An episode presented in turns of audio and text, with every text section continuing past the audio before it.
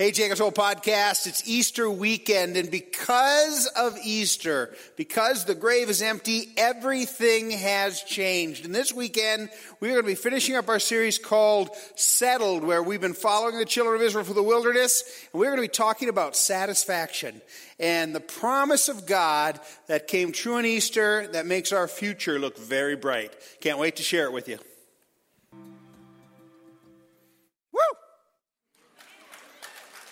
Right? Awesome. This is the day. This is the day that we as Christians celebrate more than any other because we celebrate that which was most important, that which was primary, that which happened and changed absolutely everything. And, and so this is the day we celebrate the resurrection. Where you're here in the worship center or you're in, in the theater, I just want to say happy Easter.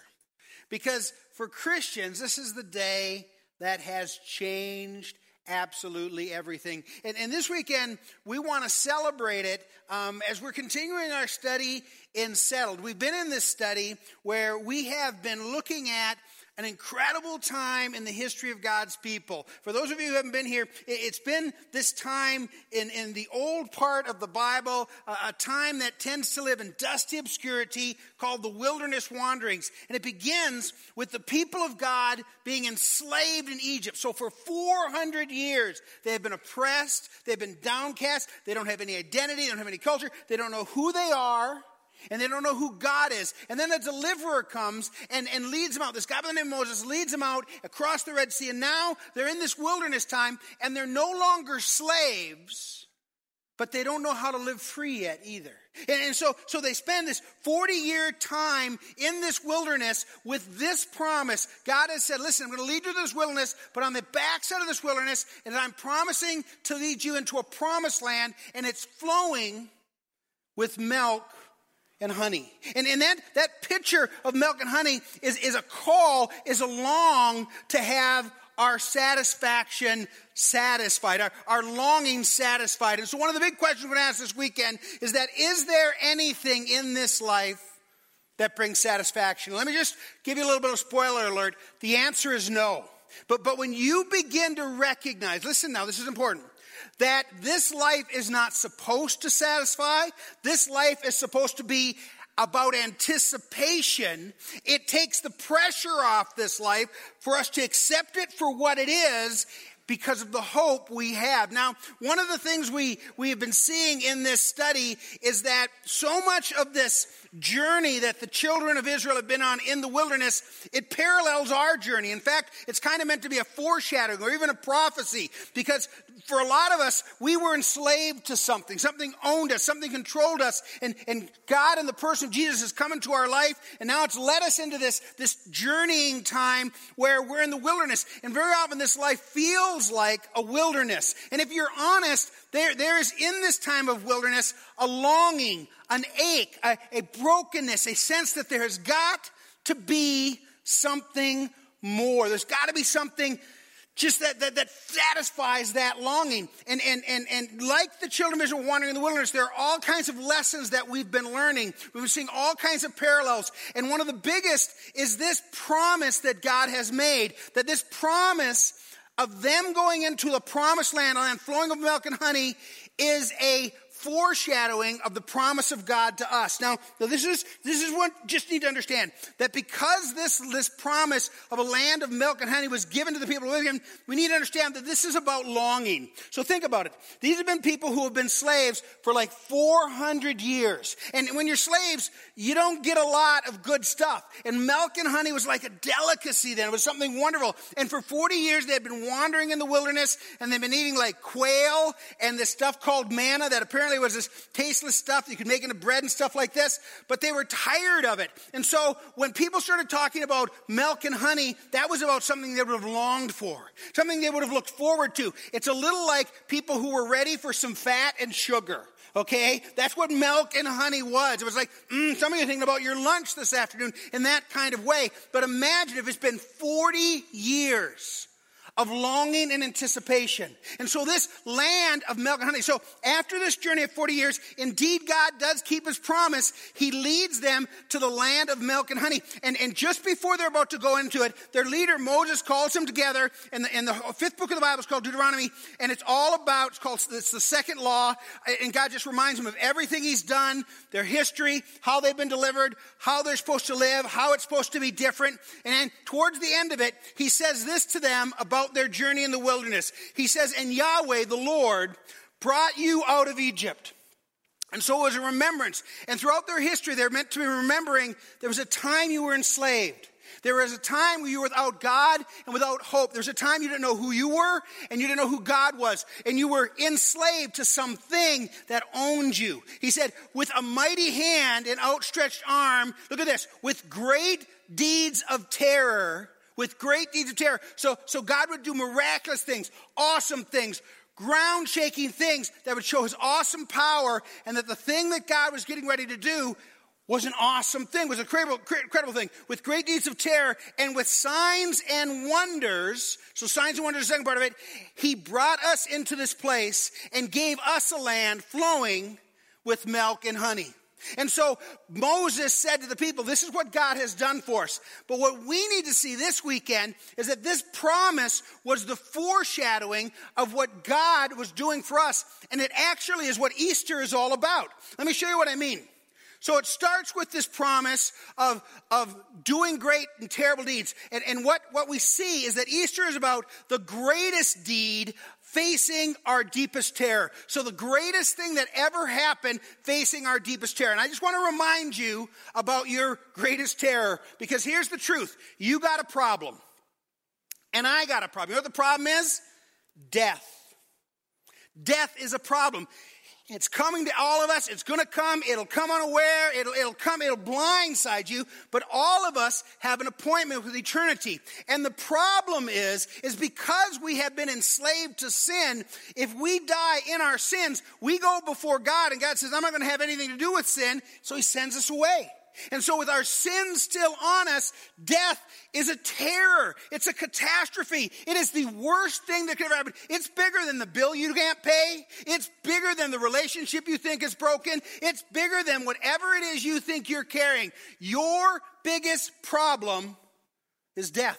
Well, let's take a look at how God addressed your problem. He sent his son Jesus to die on a cross. And from the cross, we say, we read about this from the sixth hour until the ninth. Look at all the terror things. Look at all the things that are intense, that are made to help us to see that this is about fighting darkness and overcoming our greatest terror. From the sixth hour until uh, the ninth, darkness came over the land. And so this is a picture of darkness. About the ninth hour, Jesus cried out in a loud voice, Eloi, Eloi, lama sabachthani, which means, my God, my God, why have you forsaken me? So Christ was forsaken, so we would not have to be.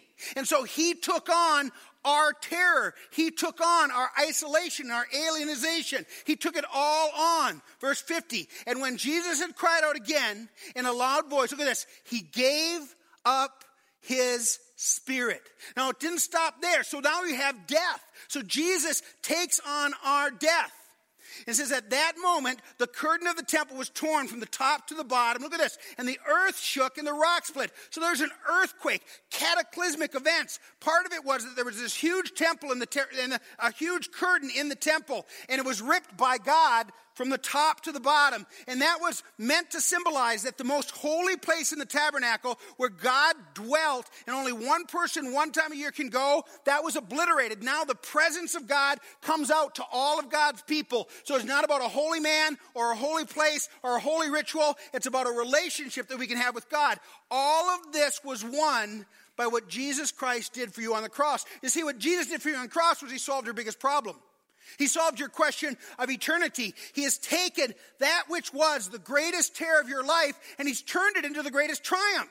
Because now death is a doorway to satisfaction. It's a doorway to transformation. It is our healing, not our condemnation. That's why the cross is so incredibly important for Christians because the wrath of God was poured out on Christ so it's not poured out on us. And so we see this deed of greatest terror done on our behalf, but it doesn't stop there. we also see a sign of greatest wonder. And this is what Easter is all about, right? It says this. It says, after the Sabbath, so three days later, at dawn on the first day of the week, Mary Magdalene and the other Mary went to look in the tomb. And what did they expect to find? A dead guy. Right? Look what they found. There was a violent earthquake, again with the earthquake. It's as if God's saying, This is important. Has God ever shook you and said, This is important? Well, that's what he's saying here. For an angel of the Lord came down from heaven and going to the tomb, rolled back the stone and sat upon it. His appearance was like lightning, and his clothes were white as snow. The guards were so, look at this, afraid of him, afraid that they shook and became like dead men. Again, incredible events taking place, cosmic events, supernatural events. The angel said to the woman, Do not be afraid, for I know that you are looking for Jesus who was crucified. He is not here, he is risen. Can I get an amen? Can I get an amen in the theater? I bet they amen. I can't tell. But here's the deal. Amen, theater. All right, there we go. He has risen just as he has said. Come and see the place where he is laid. Evidence of it. You know the next thing he does? He says, and go tell the disciples this has happened. You see, here's what's going on with the resurrection. We learn all about this in the wilderness wandering. Jesus was the perfect person, therefore, he could be the perfect high priest who could offer the perfect sacrifice. He was the perfect sacrifice. He brought it to God in heaven, and whether or not it was going to be accepted by God as a sacrifice acceptable for all of us would be determined whether or not Jesus, as the high priest, would come back alive. And the fact that he came back resurrected not only says, yes, God accepted the sacrifice, but it also is the confirmation that everything Jesus said was true. I mean, the truth is, without the resurrection, Jesus is kind of like a fraud. Without the resurrection, I mean, he claimed he was God. He made all kinds of promises. He, he called us to live radical lives. He called us to incredible sacrifices. But the reason why we should obey him, we should listen and we should follow him is because of the resurrection. Here's what you need to understand about the resurrection. I talk about this every Easter. Let it sink into your heart. Because this will change everything if your heart will receive it. Here's the deal Jesus said, long before he died, he said, Listen, what's going to happen, disciples of mine. So we're going to go up to Jerusalem. I'm going to be handed over to the Gentiles. They're going to abuse me. Then they're going to put me to dead, to death. Don't worry. Three days later, I'm going to rise from the dead. He told them that clearly multiple times. And so the disciples, they couldn't receive it. They couldn't figure it out till after it happened. But here, here's what just a rule for life, okay? If you're going to write anything down, write this down. If someone predicts their death and actually dies and then predicts they're going to come back to life and they do it, pay attention to what they say in life. Right? Follow them. If they keep their word on that promise, we can trust that they will keep their word on other promises. Now, some of you are saying, oh, Paul, that's just a bunch of stories in the Bible. Well, there are four books in the Bible Matthew, Mark, Luke, and John, the biographies of Jesus. These are the eyewitness testimonies of the people who wrote about Jesus. But here's the thing you need to understand there are other non biblical sources that attest to the fact that Jesus lived, he did miraculous things, and that his original disciples claim that he rose from the dead. And, and these are sources that are not Christian sources. These are sources that are Roman and Jewish sources that would have been hostile, would have wanted to cover this up. In fact, there was a huge movement to cover this up, particularly by the Jews. And, and so these secondary sources give historical credence and credibility. The resurrection of Jesus is one of the most confirmed historical events in the ancient world. But there's even a more compelling reason than that why I believe in the resurrection. And it's the testimony of his original followers, these guys who wrote these four biographies. Because think about it. These are, these are stories they wrote about themselves. And as you read these stories, you come to recognize these 12 people Jesus called not the sharpest knives in the drawer. Let's just say it, all right? They weren't well educated, they weren't powerful, they weren't rich. Okay? They, they, they probably spoke one language. Several of them we know couldn't read or write because they had to have other people write their biographies and they just told them what happened. And, and so, so these are people who you'd not expect. They, they had never traveled more than 70 miles from their home. These were very regional, provincial people, and yet these are the ones that Jesus taught, and, and, and these are the ones he called. And, and it would be one thing if they were getting Jesus' message, they were like, you know, top of the class, but they were forever getting, I don't know, I don't get that. What's he talking about? I, you know, I tried to cast out the demon. I'm no good at that. You know, tried to heal this. No good at that. You know, I'm just not that good at this whole disciple thing. And so at the end of Jesus' life, you're thinking to yourself, wow, these guys are the A team. It's not a very good deal. But, but here's what you need to understand.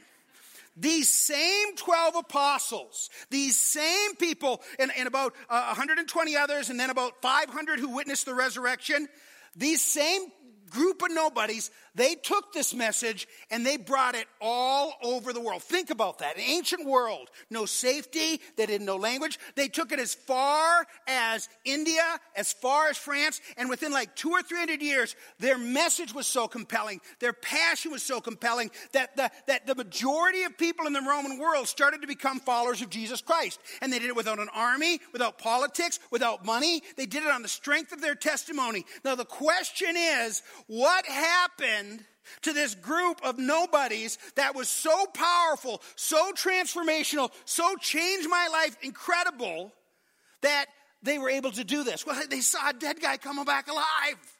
They saw this Jesus do his miracles. They saw the things. And at the end of the day, his promises were true. Now, some of you might say, well, they were just doing this to get power and money and fame or something like that. You must have gone to a Tony Robinson, you know, seminar and figured out how to be successful. Nothing like that. Because here's what we know about these people they left comfort.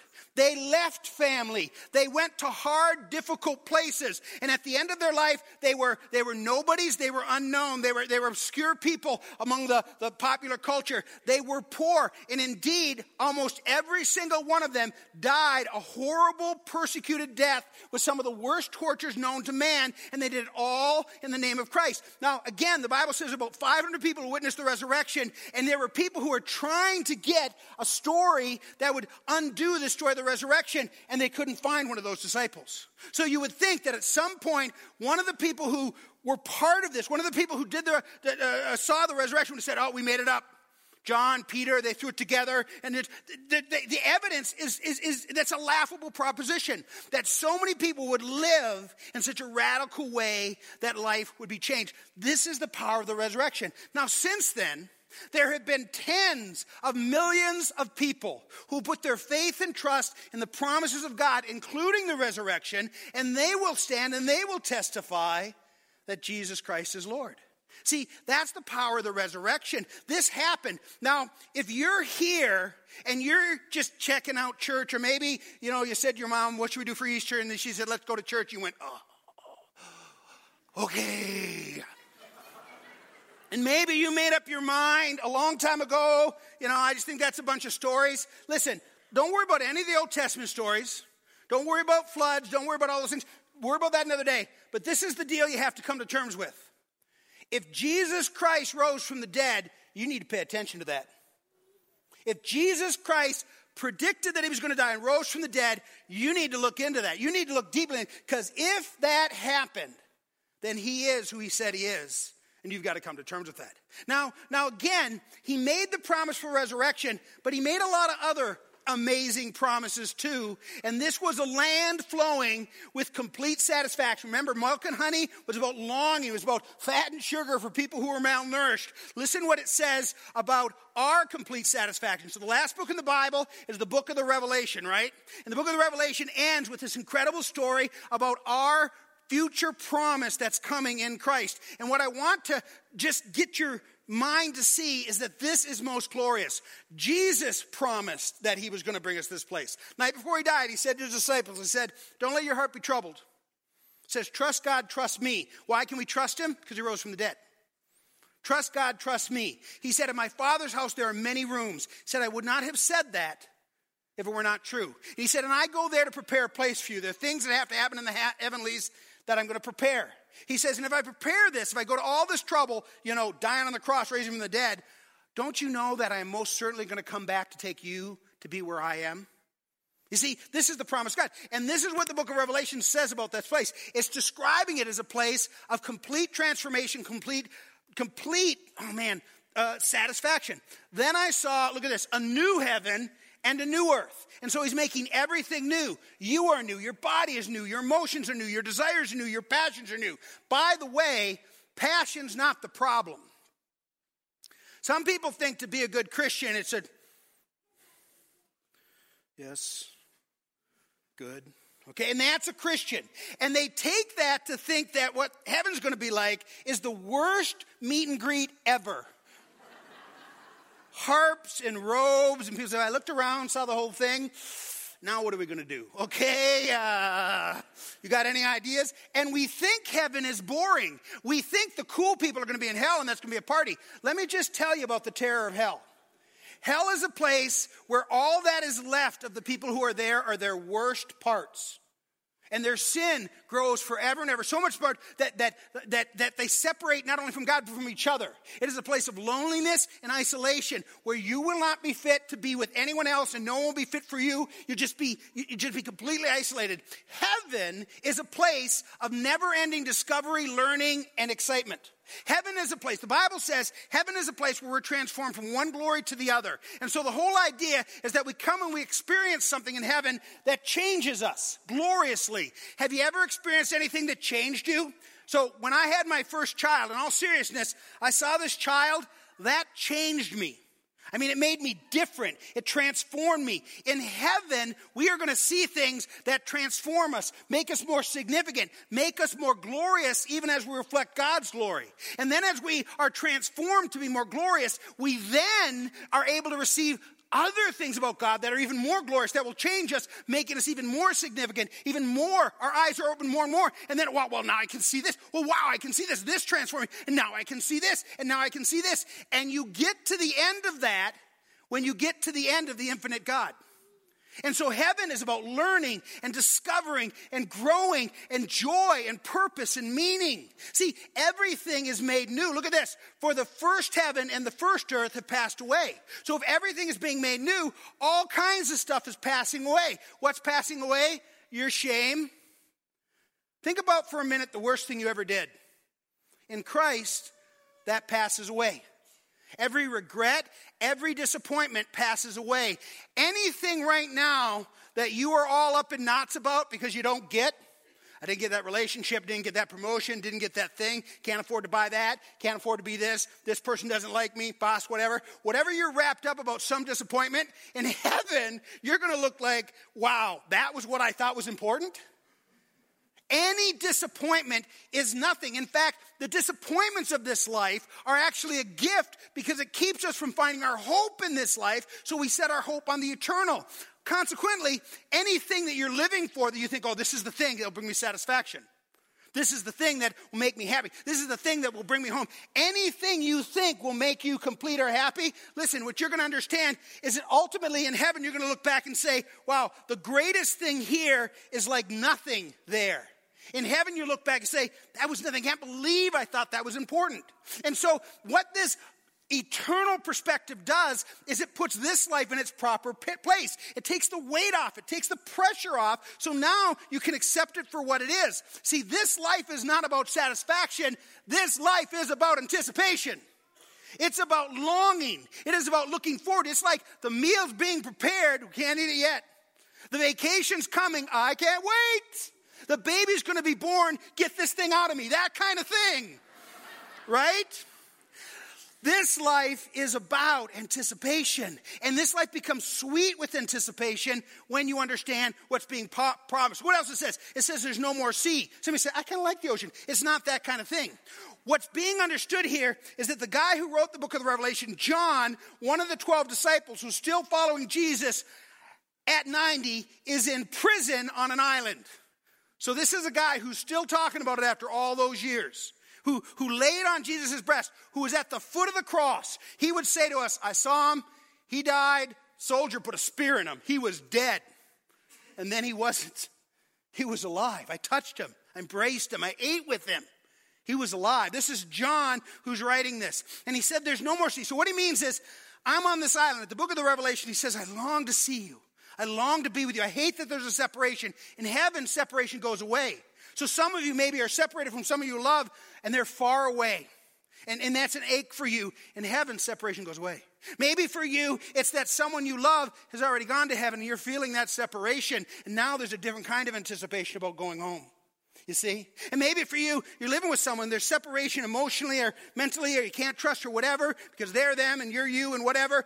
That all goes away because you're made transformed. So you can be totally real, totally transparent. We can know and be known even as we know Christ. We will understand things that are a mystery. The Bible says now it's like a cloudy, cloudy window, but a cloudy mirror, but then we'll see clearly face to face who we are and who God is and what really matters because there's no more sea, there's no more separation, our thinking, our understanding, in our relationships, in any of this. See, your passions are not wrong, your passions are misplaced. And when your passions are on things in this world, they will always disappoint you, and that is one of God's greatest gifts. If you could find satisfaction in this life, that is judgment. Because satisfaction in this life, you can't keep it. It's going to go away. At the end of the day, there's something waiting for us far, far better than anything we could imagine. It's a place of complete satisfaction. It doesn't stop there. He said, Then I saw the holy city, the new Jerusalem. The word Jerusalem means city of peace. It has not lived up to its billing, right? But now it will be the city of peace, coming down out of heaven from God, prepared as a bride, adorned as her husband, a renewed relationship with God. And I heard a loud voice from the throne saying, Behold, the dwelling place of God is with man. He will dwell with them, and they will be his people, and God himself will be with them as their God. So, like the garden, we'll have an intimate love relation with God and with Jesus Christ. It will be as it should be. They'll no longer need to be, I have to pursue God. God will be right there, and we will be with him as, as he said. He will wipe away every tear from their eyes, and death shall be no more. So our greatest enemy dies. Even death dies. We just sang that. I don't even realize that. We just sang that. And he wipes away tears. Tear, regret. He goes on and says, There will be neither shall there be mourning or crying or pain anymore, for the former things, the former things, the temporary things, the things that will seem like smoke in eternity, because they're so not real the former things have passed away. And he who is seated on the throne says, Behold, I am making all things new, including you. And he goes on and he says, Write this down, for these words are trustworthy. Why are they trustworthy? Because Jesus has spoken to him. Why is he trustworthy? Because he said he was going to rise from the dead, and he did. Just let that sink in. These words are trustworthy and true. And he said to me, It is done. Or as he said on the cross, It is finished. I am the Alpha and the Omega, the beginning and the end. It started with me, it'll end with me. It's all about me.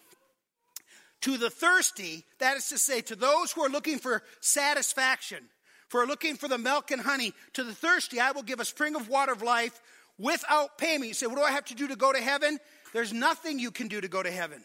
It's been done for you by Jesus Christ without payment. The one who conquers will have this heritage and will be his, and I will be his God, and he will be my son. He will be my daughter.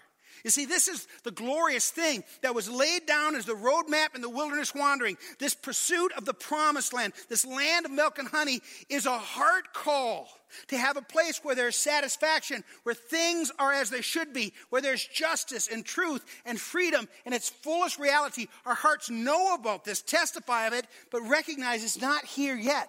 And so this promise is given to us. And for us to set our heart and our passions here does not make us pie in the sky heaven bound kind of folks. It makes us people who are incredibly practical about what this life is all about. It transforms it, it sets us free, it, it makes us have an understanding that causes us to live well. You see, this is what Easter is all about. So I want to ask you a really, really important question. And the question is simply this Have you put your faith in the risen Savior, Jesus Christ? Because maybe this Easter, there's something about the music or something where you just recognize, you know what, I'm not satisfied. And you know what, the thing I thought I had is nothing but disappointment. And you know what, I, I, I suspect more and more the older I get that I'm not going to find it in this life. Hallelujah. You've taken the first step to salvation. And now you put your head up and you go, what about this Jesus? And, and, set aside all the things you've heard about the Bible and all the things and all the, the, the things you haven't actually looked into, but you've heard. You hear what I just said? You haven't actually looked into, you've just heard. And come back to this one point. This one point. Did Jesus Christ rise from the dead? If he did, you need to start paying attention to him. And if that promise kept is trustworthy, What about the promises he made about eternal life? See, this is what Jesus said. He said, Whoever calls upon the name of the Lord will be saved. He said, I didn't come to condemn the world, I came that the world might be saved. I came to seek and save the lost. He recognized we're in slavery and he wants to set us free. And so this weekend, I want to give you an invitation. I want to give you an invitation to accept Jesus Christ's gift of salvation. What do I need to do? Well, you get it without payment. You simply accept it. Be like if I gave you a gift, you say, let me, let me pay you for that. Absolutely not. It wouldn't be a gift. It'd actually be offensive to me if you just didn't take the gift. That's what Christ is saying. And so, in humility, I want to ask you to pray this prayer. This prayer, I want to pray, and I want my words to be your words. We're going to confess that we've sinned. That there's nothing we can do to get free from the slavery of sin. We're going to ask Jesus to forgive our sins and come into our life. We're going to ask Him to bring us to the Father. And we're going to receive His promise of eternal life and the promise that now, because of Christ, we no longer have the scary, distant God on the throne. We have a, a heavenly Father who we can go to with confidence. So if you'd like to welcome Christ in your life, let my prayer be your prayer this weekend. God, I have sinned. I have been selfish. I have been small. I have been petty. I have done things and I have rationalized them. I've blamed others. I've compared myself to others. But at the end of the day, I have sinned. I'm responsible for all of this. And, and there's nothing I can do. I've tried to make up for it. It's, it just doesn't work. I just keep messing it up. And so I'm at the end of trying to be a good person. I'm coming to you and I'm asking you to forgive my sins. I'm asking you to take away my sins. I put my faith and trust in what you did on the cross. I believe in your life, your death, your resurrection. I want to proclaim with my life that I know you and I love you. I want you to change me. I want to live for your promise that there is a land flowing with satisfaction because I'll be with you, that you'll make me new. And even as I'm on this journey, I just want to trust you. God, I, I, I, I believe your son's promise that now, because of Jesus, I can call you Father. And you can, you, you can, you can receive me, not because of anything I've done, but because of what has been done for me by Jesus Christ. And so I put my full faith and trust in what he has done for me. And I do all of this in Jesus' name. Amen. Now, there are a lot of people throughout history who've given testimony about this experience that many of you may have just had for the first time of accepting Christ. And they do it through their life, they do it through their verbal testimony. But one of the ways we give testimony of this experience of salvation is, is baptism. And so we've got all kinds of people being baptized all weekend this, this, this Easter. And here's the cool thing you need to understand about baptism baptism is a picture of the resurrection. And so a person standing in the water is a picture, them all dry, dead in their sin. And what do you do with dead things? Well, spiritually, we become buried under the water with Christ. And after we're buried with Christ, we rise with Christ. And the Bible says we rise to walk in a new, new life. We, we start the journey, even as we're on earth, through the wilderness to our home, to the promised land, to this incredible picture of eternal life, this place of hope. And, and so, baptism is a picture of the death, burial, and resurrection of Jesus Christ. It's a picture of our spiritual death and sin being buried with Christ and, and dying with Christ and being risen to be a new person who will live on into eternity. And we have several people who are taking this step of baptism this year. And as they prepare to come out, I just want to say a prayer for them. So, will you pray with me? Father God, I thank you so much that you are a God who is so very, very faithful. You are a God who um, proves that you are trustworthy by sending your son and, and, and raising him from the dead. And so, Father, as these folks come and they take this step to proclaim this in their life, they are giving the same word of testimony that the original followers of your son did. And so I pray you fill them with a sense of joy in your presence, even as they declare um, the resurrection in their life. For it's in Jesus' name we pray. Amen. Let's give a, another round of applause to everyone who took the step of baptism today.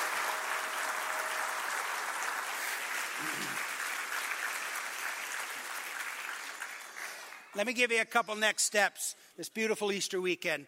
The first one is very simply this. If you prayed that prayer with us and you want to say, What now? Well, I want to encourage you to go ahead and take the connection card at the back of your, your program that you handed out.